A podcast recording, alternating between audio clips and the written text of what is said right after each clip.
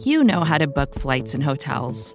All you're missing is a tool to help you plan that unbelievable travel experience. That's why you need Viator. Book guided tours, excursions, and more in one place. There are over 300,000 travel experiences to choose from, so you can find something for everyone. And Viator offers free cancellation and 24 7 customer support for worry free travel. Download the Viator app now and use code Viator10 for 10% off your first booking in the app. Find travel experiences for you. Do more with Viator.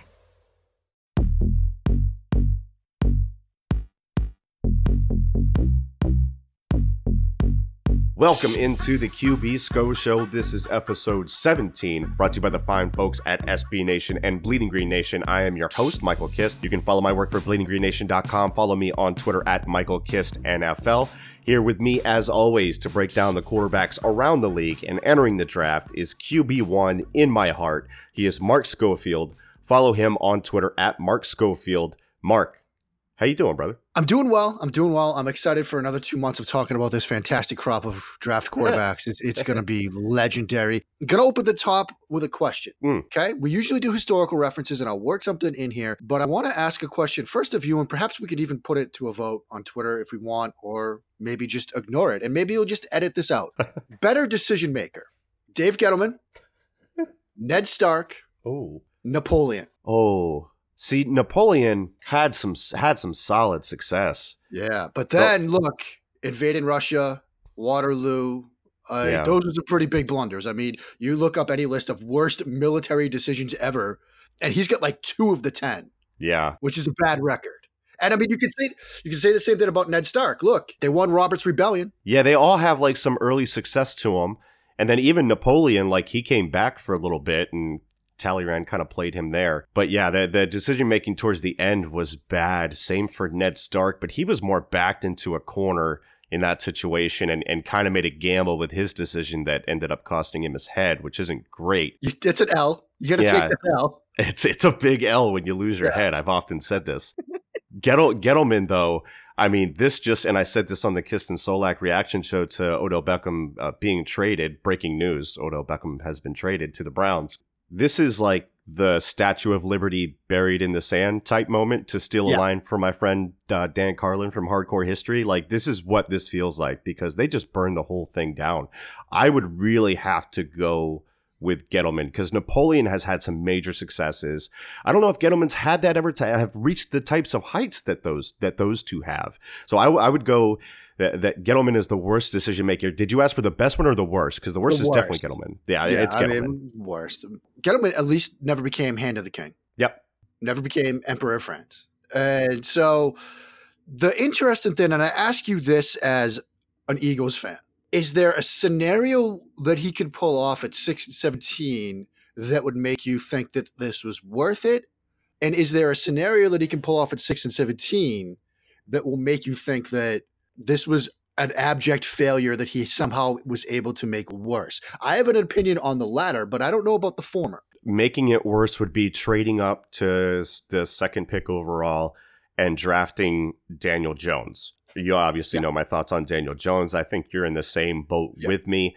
I think Dwayne Haskins would be the smarter pick there, but we thought Haskins because we were like, he just needs to be a facilitator to Saquon and Odell. I mean, that was a key component to that. Just be a facilitator and get it to That's those guys. But yeah, that's that that that living situation, as Mike Leach would say, has definitely changed. But yeah, I, I would say Daniel Jones is the worst case scenario. At six and seventeen, I mean, they can pick up a really, really good pass rusher at six, but they've also in the past couple years lost Jason Pierre-Paul. They've lost Olivier Vernon. They've now lost Landon Collins. They're replacing him with a very old Antoine Bethea. And then at 17, man, he that really feels like a linebacker pick there with like a Devin Bush or you know what I mean? Like that's kind of like his style. So I don't know if there's a way this year that he could crawl himself out and make me fear the Giants. I was starting to get concerned about the Giants when they started adding to the offensive line with the trade for Zeitler. I thought that was a good trade for both, shipping out Vernon, getting out from under that contract right now. But now it's to the point where I can't see them doing anything that worries me for at least three years, which is go figure when they're going to have to pay Saquon Barkley to stay with the team after carrying it on his back 400 touches a year for the next three years. Let me, let me put this scenario out there. See, get your gauge your reaction to this real time. Ed Oliver falls to them at six, Mm. and they get Jonah Williams at seventeen. Hmm. I like and now that. you've got defensive line help. You've got the guy that could be your right tackle. You have the trade for Zeitler. Now you've got at least left tackle, left guard, right guard, right tackle kind of scenario. And then you realize that look, if you're going to be sort of rebuilding this situation, what's the point of a quarterback anyway? Hmm. And you roll the dice on Tua or Justin Herbert or somebody falling into your lap next year. It's look, I'm development is not linear type of guy, Right. but at least you'd have something where whatever quarterback you got next year would have at least some protection. Here's the thing. If in two years they get Trevor Lawrence, they still have Saquon Barkley, and their line is still intact to the point where they're building it out right now, and let's say they draft one of those offensive tackles, maybe it's Cody, Cody Ford at six, or you know, Jonah, Jonah Williams at 17, Right. something to that effect, and that line is still intact, and they have some sort of semblance of a pass rush, and Gettleman is still there when that happens, okay, maybe we can talk then. But the problem is that can't be the plan, and it's never been the plan. And the plan coming into last year is not the pl- same plan that is Right. coming into this year, or even what it was, you know, three months ago. That that's my whole problem with it. But yeah, I, like I said, they could do a lot of things to set them up for future success right now. I won't be fearful of it until they draft Trevor Lawrence, for example. Yeah, I, I was on with um on I was on from Saturday to Sunday uh, with Matt Caraccio and Paul Perticisi last night, and they're both Giants fans, and they were basically telling me before we hit record, and I'm not you know spoiling anything or anything like that by saying this, they don't think there's a plan. Uh, Yeah. To your point, like the plan is something that Gettleman writes down when he wakes up in the morning. He looks at his word of the day calendar. He's like, "Ooh, stockpile." That's what I'll do. I will stockpile picks today, and then I'm going to Sashi this yeah, with the and- Browns. And, then he wakes up the next morning, and the word of the day is burn. And so, oh, I'm Yeah. going to burn it to the ground today. So that's what we're going to do. And so the, the plan changes from day to day. And so you're right. This isn't a situation, and I know we're getting far afield from quarterbacks here, but it's not like fine. he came in right now and had to deal with a previous regime that didn't come to a long term deal with Landon Collins, that gave Odell a long term contract. Like these were decisions that his regime made. right. You know, it, it's kind of like to bring it to the Ned Stark analogy. He he shot his shot, he whiffed, and now he's got the proverbial little finger with a dagger to his throat. He's the one that extended Odell Yeah. six months ago. Yeah. He's the guy. Yeah. That was his decision. It's not, it wasn't a regime change where someone else signed Odell. Exactly. He's not beholden to him. He made that decision. That was something he went all in on. And people are saying, oh, he's a malcontent. It's a good thing he's gone. If he was a malcontent now, he was a malcontent six months ago and he was threatening to hold out. Yeah, and It's what what are you paying in terms of dead cap for him to catch passes from Baker right now? What is it? 16 million. They are on the hook for him and Vernon alone for 24 million. They're on the hook total for dead cap money for 33 million. I believe it's 10 million more than any other team in the NFL this year. That is bad business. That that makes the cap real. The cap Yeah. is not real. We say it all the time. The cap is not real with Howie Roseman. I get that. The cap is real when you make dumb decisions like that with your money. Yeah, when you're basically paying like Le'Veon Bell money to the ether. Wait, are we good on that one, Mark? I think we've bashed Dave Gettleman enough. I, he's been taking a pounding on the timeline, and it's deserved. I It mean, is. it could end up panning out, but it's going to be three, four, five years down the road. Yeah. Uh, this is not going to be an immediate turnaround now. And How many GMs have that kind of time? speaking of Sashi, he might not be there. Right. He might be on the Ocho breaking down dodgeball by the time the Giants are good again. That's my problem with it. Not many GMs in the NFL have that kind of time. Sashi found that out. And then, you know, John Dorsey comes in and just lights everything on fire, which is amazing. The Browns look incredible. At some point in the offseason, we are going to have to talk about what this Browns offense is going to look like. Adding Odell, having Baker at quarterback, who is fantastic on the deep routes that Odell likes to run and actually accurate, unlike Manning, and actually throws it, unlike Manning. He's not a coward.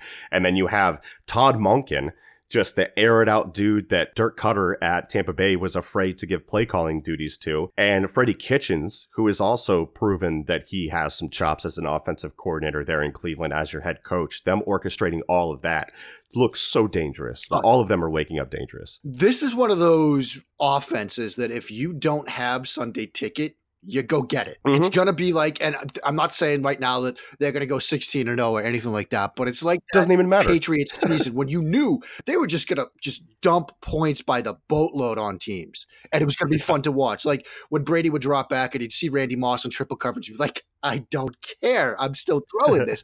it's this same kind of thing. You're going to watch, you want to watch this team every time they're on. And if I'm the NFL schedule makers, if you're going to go with that Thursday night opener of Chicago and Green Bay because it's NFL 100, fine. That Sunday night game better be Cleveland at New England. Oh yeah, better be Cleveland at New England. Like that's what we all want to see. We want to see Baker in this offense go into Foxborough, go up against Brady and Belichick. We want to see that on prime time to kick off. One of the one of the most fun games from the regular season last year was the prime time game between the Chiefs and the Patriots, oh, yeah. and this kind of has that same type of type of oh, feel yeah. to it. Like both these teams can put up points. Yeah. That's going to be incredible. All right. I'm gonna I'm gonna save my historical reference for later because we have some quick Eagles news that's not quarterback related to get to. We're gonna get back on track, Mark. I like that topic that you opened with. That's very changing things up. Yeah, gentle listener, if you have listened to the Kist and Solak show, if you have followed me on Twitter, if you have read my work for BleedingGreenNation.com, you know that I've been slamming bodies through the table for the Eagles to sign former Pittsburgh Steelers linebacker LJ Fort, a guy who has kicked around the league, then finally got a chance to start for the Steelers late last year. He played fantastic, and if you want to check him out, week 17 against the Bengals was a lights out performance. I've been talking about it for months now. I'm sure I'll be writing something up for BGN soon. Well, Howie Roseman, obvious listener of the show, heard me out. He bought what I was selling because the Eagles have signed linebacker LJ Fort to a three year deal worth up to $10 million with some playing time incentives thrown in there, 1.9 million in guarantees, base salary of 1 million in 2019, 1.5 million in both 2020 and 2021. According to Jeremy Fowler of ESPN, the Steelers tried to keep Fort but had other suitors including the Eagles, who in my opinion made a smart low risk signing with the potential to be rewarded with significant playing time from a guy that is starving to earn a full time gig at linebacker. He's a hard worker, he's a culture guy, doesn't have to come off the field on passing downs. Good job, Howie. Thank you for listening. Mark, in other news, and this is in your wheelhouse, uh, we've only briefly touched on this here at Bleeding Green Nation here on the here on the network, but the Eagles have put a second round tender on quarterback Nate Sudfeld. That's worth around $3.1 million. Going back to the preseason, he was throwing bombs around and had a darn good game against the Patriots. I know we've talked about him before on this show way back, but I want to revisit this in light of this news and make sure that everyone is current with our thoughts on the guy. What do you remember from Sudfeld and what are your overall thoughts on him as a guy that you developed throughout the years? Well, what's been interesting watching this sort of rise of Sudfeld when he was coming out of Indiana, I know he had a couple of people sort of in, in, the draft Twitter world. You know, Jeff Lloyd, for example, was a huge Nate Sudfeld fan. And when he ended up in Washington, right. I thought it was kind of an interesting landing spot. Clearly, the Eagles have identified something with him, and we can glean that from this sort of second round tender. And I know it's on a high tender, but it's going to keep teams away. It's going to keep teams away. With respect to Sudfeld, the quarterback, I think he's similar to Foles in that when he saw sort of cover one situations, he saw press coverage on the outside. He has no qualms about being aggressive, no qualms about putting it deep. You know, that was one of his best things coming out of Indiana was the deep ball. That sort of stood out when you watched him on film, and he's that's translated well to the National Football League. There's clearly a plan for him. And what's interesting, Mike, was I was reading yesterday you know, teams that might sort of be in the market for a veteran quarterback. And interestingly enough to me, Philadelphia was on that list in this article, which I thought was curious because I know Wentz is coming off of injury again, and he's had the ACL now with the back, and so you know maybe there are some out there that somehow believe that he's injury prone, but that's a discussion for another time. You have Nate Sudfeld that they clearly value. They kept three quarterbacks at a time when not a lot of teams are doing that. Mm. With Sudfeld, they've got a backup that they trust. And so I'm more in the camp that and when you add this little data point into the mix, it makes me think that I'm on the right track. They view Wentz one, Sudfeld is there too. This might be one of those surprise teams that goes quarterback, say sometime late day two, early day three, to maybe sort of get a guy that would be your next quarterback three that you can kind of work with, kind of develop. There are some air raid type guys that might fit with what Pederson is running, but I think they view Nate Sudfeld as their backup. And this isn't a situation where they're looking to sort of upgrade at the backup spot with a veteran. They've got their backup. And this second round mm. tender, I think, speaks to that. The aggression is nice there there are th- some things that he could get better at, uh, you know, getting faster with reads and things like that. I think, you know, sort of between the numbers is a bit of a question mark right now. But for what Philadelphia does, I think he fits. For what we've seen that offense do, particularly with Foles, I think he fits that. I like the deep ball. And I think they value him. Yeah, they've been very complimentary of him. And obviously this move shows that they want to stick with him for a while and think he's someone that they can develop in that in that backup spot. I like him. I mean, I love the way he played in the preseason. He showed some balls. He wasn't afraid to throw it around like some of these younger quarterbacks that kind of get in that situation and turtle up and want to play it safe. He, he's not that type. So I appreciate that from from a guy in Philadelphia. Mark, some news that I just saw flash across my screen here as as we're recording. Real quick before we go to break, I'll throw this to you. Golden Tate and the Patriots. Apparently, there is a link there. Former Eagles wide receiver Golden Tate. How would he fit with the Patriots right now? Well, it's interesting because, you know, Tate has been one of the names sort of linked to New England during this offseason. They severely need to address the wide receiver position. Look, they put a low second round tender on Josh Gordon. I'd be stunned if another team went to sort of acquire Josh Gordon right. right, now because look, there are so many question marks. And so outside yeah. of Josh Gordon, you have two receivers on the Patriots roster that have actually caught a pass in a real NFL game. Julian Edelman and Matthew Slater. Now they just mm. brought Phillip Dorsett back, so there's three. But Hogan obviously is a question mark. They lost Patterson to Chicago. So they needed to address this wide receiver position and they needed somebody that could sort of step in and maybe replace some of what you're losing with Patterson, some of the, I don't want to say like gadget type plays, but, you know, the ability to be a, an offensive weapon and not just a pure wide receiver and take, give you some of that. He can give you some stuff along the boundary because Detroit has mm. used him along the boundary, which is something that while the Patriots do a lot of interchangeable stuff with their wide receivers, still you need somebody that can give you that kind of route tree. Obviously, we know Edelman typically works more inside, whereas, for example, Hogan was more of their boundary type guy. And if Hogan is going to be gone, I think Golden Tate is a nice little upgrade. So I wouldn't be surprised to sort of see him end up in New England. What's been interesting is this has unfolded the way that a lot of Patriots signings over the years typically unfold, which is whether it's a guy that is a free agent that was on their roster, they let him test the market. And look, if you're going to get a big payday, a la Trent Brown, Trey Flowers, congratulations. But if yeah. the market isn't there for you, it's not what you were hoping for. Just call us whenever you're ready. We can talk money then. Same thing with Golden Tate. He probably thought, look, I was going to get some sort of big numbers. Well, when you got Antonio Brown moving, when you got Odell getting traded, when you've got Adam Humphries, who apparently the Patriots made a late push for, trying to up the numbers there to steal him mm-hmm. away from Tennessee, the market wasn't there for Golden Tate. And so now he ends up sort of that consolation prize and that sort of say second or even third wave of free agency where it's a softer market than he was expected. And New England is sort of there to swoop in it. So I think schematically it would make sense. And given the way his situation has unfolded and how the NFL at large seems to be viewing him, it's kind of your standard prototypical Patriots free agent sign. signing if it ends up going down. I agree. Yeah, it checks a lot of those boxes. And I'm also seeing that the Pittsburgh Steelers might be in on him as well. So we'll see what happens with Golden Tate as we work through this crazy period that is free agency. When we come back here on the QB SCO Show, episode 17, we're going to be talking about some pro days, some quarterbacks slung the pigskin around on national television, including a guy that is very polarizing right now that we talked about a lot on this show. That's coming up next here on the QB SCO Show on Bleeding Green Nation. With threats to our nation waiting around every corner, adaptability is more important than ever. When conditions change without notice, quick strategic thinking is crucial. And with obstacles consistently impending, determination is essential in overcoming them. It's this willingness, decisiveness, and resilience that sets Marines apart. With our fighting spirit, we don't just fight battles, we win them. Marines are the constant our nation counts on to fight the unknown. And through adaptable problem solving, we do just that. Learn more at marines.com. We are back here on the QB SCO Show, episode 17, brought to you by the fine folks at SB Nation and Bleeding Green Nation. It's time to talk about some pro day performances. Of course, Kyler Murray had his nationally televised pro day. Uh, Charles Davis said that his throwing session was tremendous. Says no surprise based on his tape. Big arm, touch, accuracy. And I agree with that. If you watched his tape, you knew he threw a pretty ball. That's not a shock to anyone. You never thought he wouldn't be an extremely natural thrower of the pigskin.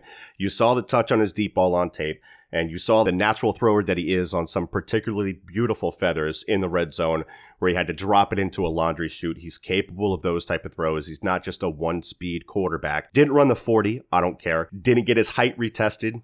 Again, I don't care. He measured at the combine. It's fine. Mark, you watched his pro day. What were your takeaways from Kyler Murray from Oklahoma? Well, first let's let's talk about pro days generally because Yes. having been to one, if you thought sort of the combine was a controlled atmosphere, sort of a sterile tested environment, the pro day is that more. I mean, because you're doing it at your field, your practice bubble.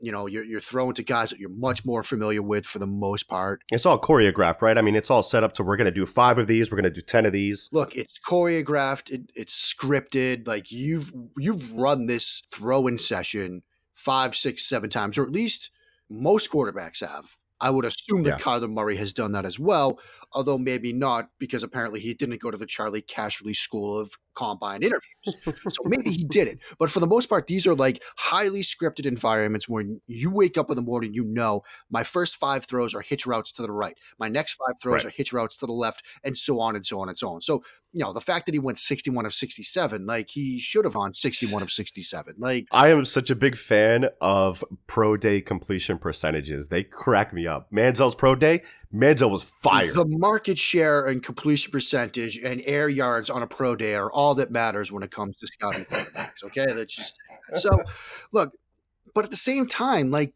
this was his opportunity to do this.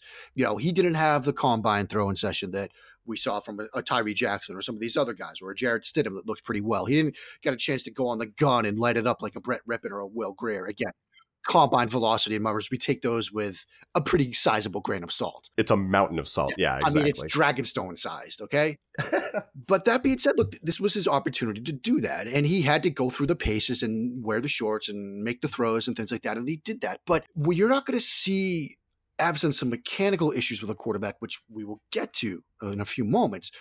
Absent that kind of scenario with a quarterback where you want to see footwork getting better or release point getting better and things like that, you're looking at a pro day just to say, can he go through the motions and prepare for the test? Because what you've seen on film is what you saw in his pro day a guy that can make throws from the pocket, a guy that has easy arm talent and easy velocity and can throw the deep ball with touch when he needs to, that can throw it from any arm slot and things like that. So, look, he checks that box. Fantastic. We can all sort of move on. And look, he's probably going to end up on QB1 on, on, most boards. And the more and more I sit here and think about it and think about him versus Haskins, the more I'm starting to lean in, in Kyler Murray's direction anyway. And I've been somebody that's been sort of saying the pro Haskins side, but the more and more I sit down and try to grade these guys and try to look at them and try to say which guys can I see it working for and which guys can handle pressure better and respond to that kind of stuff.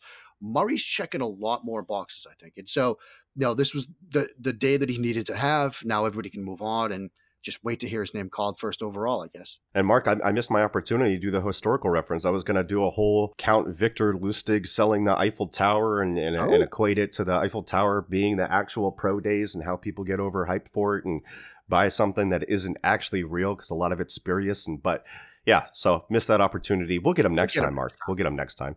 There is another pro day that we can talk about here that I know you uh, you took a peek at, and that is the massive. What is he? Six seven Tyree Jackson from Seven, Buffalo. man. He- Six, he's the mountain. Yeah, he is the mountain. So the mountain, Tyree Jackson from Buffalo, had his pro day as well. Possibly an interesting late day two, early day three type of quarterback that you want to try and develop. What did you see from his performance? And I know some, and, and I'll throw this out there for people that don't know Tyree or anything like that. I've seen some people suggest that you know maybe Tyree is like a day three guy for the Eagles to pick up and develop as their as their number three. So there is that possibility. I'm not necessarily sold that the Eagles are going to go in that direction, but it has been spoken about before.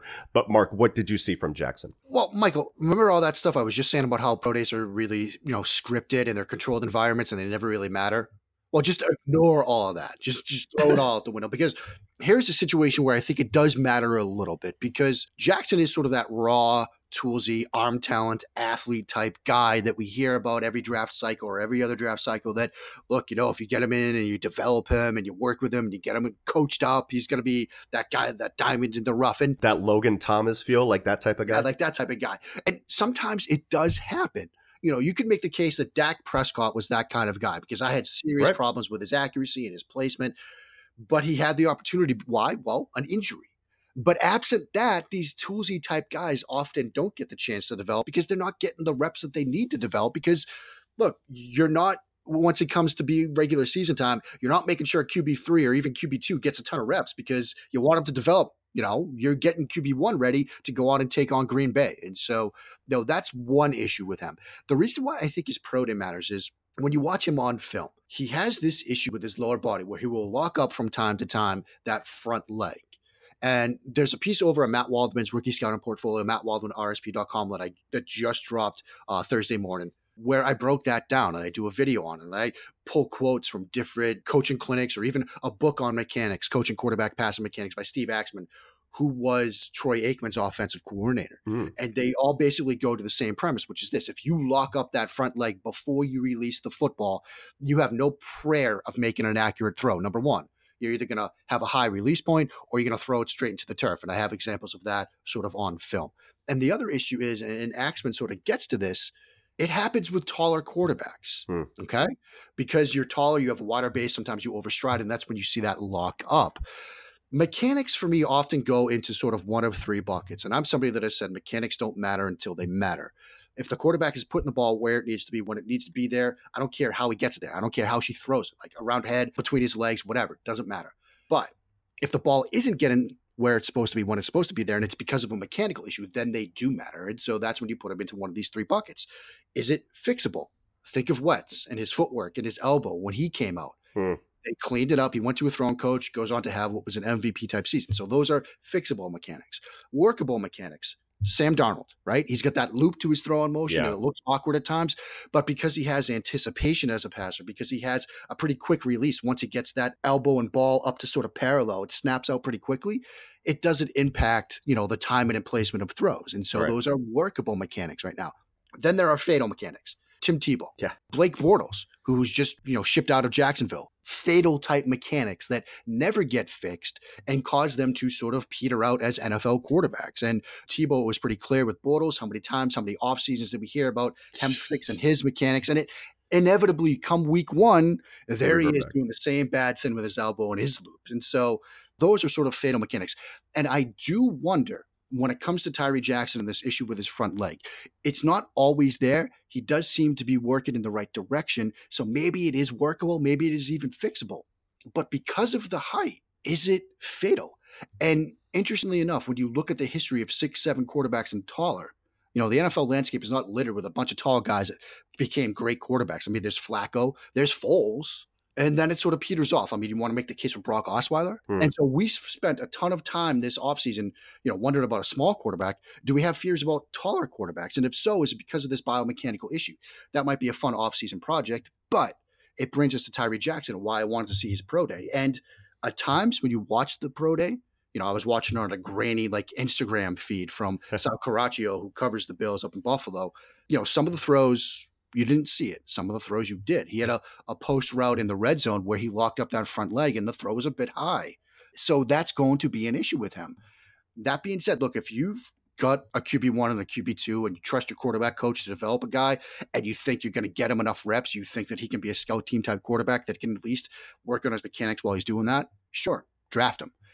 I'm just a little wary and I do want to see the mechanics as they continue to unfold before I put them in one of those three bins, for example. really great points there. And I love the discussion that possibly six seven is the new 5'10 as far as what you might be concerned about with a quarterback, because the really tall quarterbacks do seem to have trouble, especially with that front leg. I was just watching Jackson, I believe it was against Central Michigan the other day. Yeah. And while he had some pretty, pretty, pretty throws, including one downfield that was just in a perfect spot, there were other times in the tape that you're like, man, I, I really worry about that never being fixed and it being a fatal flaw, like you said, that it's just going to pop up too much and really limit what he can be at Yeah. the next level. And, so and what's interesting about Jackson is one of the points that was made by Greg Seamon, I believe, who was at the time the offensive coordinator and quarterback coach when he did this presentation for the University of Cincinnati. He's now, interestingly enough, the tight ends coach for the Cleveland Browns. So talk about Hmm. somebody that's in a nice little spot right now. But he talked about how sometimes when you lock up that front leg, it works like a brake. You know, it sort of Yeah. stops your momentum. And then you have what I've termed sort of a break in the biomechanical chain between upper body and lower body. And so, and I wrote about this a couple of years ago with DeShone Kizer. When you have that sort of lock in that front leg and it stops your momentum, you lose all that force you've been trying to generate with the lower body, and it makes you become an upper body thrower. It turns you, it turns Mm. you into more of a pusher, more of a guy that's just relying on arm strength. Even when he does that, Yeah. he had a throw against Toledo that went from the minus 19 to the plus 30, left hash, right on top of the numbers. Yeah. that he put in a great spot for a huge completion. And that's 51 at least by yardage, but then left hash right number. So it's even more. It's probably closer to a 60 yard throw where he locked up that front leg. You could see almost that lower body like jerk. And he like just recoils basically, becomes an upper body thrower and still uncorks an incredible deep ball. You see something like that and you think, oh man, you know, we coach him up. Imagine Yeah. what he can do when he's got clean mechanics, but that's often the fool's gold of all of this stuff. Of That's that's the Eiffel Tower. that's the Eiffel Tower. That's going after Casterly Rock and ignoring High Garden. You know, it's Yeah. that kind of mission that you think you're going to be able to do it, and it never materializes. Well, by the time you get your hands on these guys, I mean, these guys go through college and you see it at different positions too. Like they play at lower levels at competition and, and these guys can just win with pure athleticism Yeah. and strength and they haven't really developed their game because they don't have to. With certain quarterbacks like Tyree, like you said, even when that leg locks up, he's got the upper body torque and, and the ability to make those gigantic throws. So I don't know if his coaching staff has ever really tried to work with him to the degree that like would have been really beneficial for him coming into the NFL and by the time you get there you often revert back to like you said with Blake Bortles when you get into the fire and you get in that live firing range you go back to what you know mechanically a lot of the times 99 times out of 100 so that's what that's what I'm really concerned Right. with I think that's what you're saying as Yeah, well. and what's interesting is this is why when the discussions came up with Sam Darnold, and a lot of people wanted to say, "Look, it's just like Bortles. You know, he's never going to fix those mechanics." And I, my response to that was always twofold. One, I think it's workable for the reasons I talked about: the anticipation that he had that Blake Bortles did not, and the fact that he still has a pretty quickly re- release once he gets that ball coming up. Right. So that was part of it. The other part was this: he was a linebacker until like his sophomore year in high school. You know, you're talking about somebody that is pretty new to the position. And so muscle Yeah. memory isn't ingrained as much with him. yeah. So he can sort of unlearn and then relearn the right way if necessary. So even if the anticipation that we identified and the other stuff it didn't work out, there's still a chance that it was going to be fixable because he's so new to the position. When you get somebody that's been playing the position since they were nine, since they were 10, that's hard to unlearn. Because especially hmm. like like you said, you you could look fantastic thrown on seven on seven come August. But when it's September 9th and you're in live fire situations, you're going to revert to what has worked for you in the past. And sometimes that's the bad mechanics that have gotten you to this point to begin with. And and speaking of that, look, I, I'm 34. What are you, 40? You're a man, right? I'm a man, I'm 42. We can't fix our bad habits, but we thank you for listening to this episode of the QB SCO Show. Mark, you have anything else for the gentle listeners today? I thought that was a really good discussion. It was a fantastic discussion. If we were going to list the bad habits, we'd be here for another hour on just mine alone. I mean, look, we I am a flawed, flawed, flawed human being, but always fun to talk about quarterbacks. Always fun to sprinkle in some Game of Thrones references. I just got done. I don't want to spoil it. Can- Is talking about season six spoiling stuff? Okay, spoilers right now. If you have not seen season six of Game of Thrones, you're going to want to tune out, skip ahead, whatever you need to do. That's the season I'm currently going through right now. I just got past the Battle of the Bastards, so oh. I'm Oh. entering into the season finale. Yeah. See, I just got done watching Jon Snow execute Sir Alliser and Olly and all the traitors that stabbed him. Yeah. Oh, that's that's a tough one. He, he, he, you see it. He, wants to cut Olly down. He, wants to, but he knows he can't. Yeah. And that's a Yeah. that's a that's a tough moment. And then you've got Arya and Braavos when she's blinded. A girl has no name. I do like the part where uh Jon Snow he he uh he calls out Ser Ilyn Payne and is about to is it Ser Ilyn Payne? Is that is that the guy or that is that the guy with no tongue? Who who was the guy That's that the was guy at the no wall? tongue. Who's the guy at the wall? Janos Slynt, the guy, Slynt, the yeah. coward guy that like hid in Yeah. the room with Gilly. And he's like, I'm a coward. I admit it. I'm a coward. And Jon Snow's just like, nah, your head's going off, bro. Nah. You're going to have to take this L. You're taking this L. Yeah, again, you lose your head. It's a big L to take. You can't come back from that one. Janos Slynt, Dave Gettleman taking L's. and that's going to come full circle. That's been the QB SCO Show, episode 17 here on Bleeding Green Nation. Thank you so much for listening. Make sure you go to Apple Podcasts, leave a five star review if you like what we're doing on here. Uh, subscribe, share it with your friends, steal your girlfriend's phone, give us five stars on that account. Whatever you need to do, we appreciate you here at Bleeding Green Nation. Thank you again for listening to the QB SCO Show.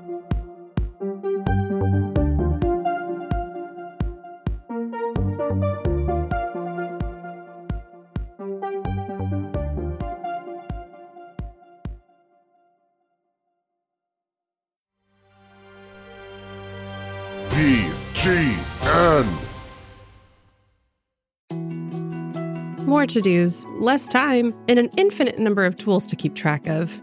Sometimes doing business has never felt harder, but you don't need a miracle to hit your goals. You can just use HubSpot because their all in one customer platform can make growing your business infinitely easier. Imagine this high quality leads, fast closing deals, wildly happy customers, and more benchmark breaking quarters. It's not a miracle, it's HubSpot. Visit HubSpot.com to get started today.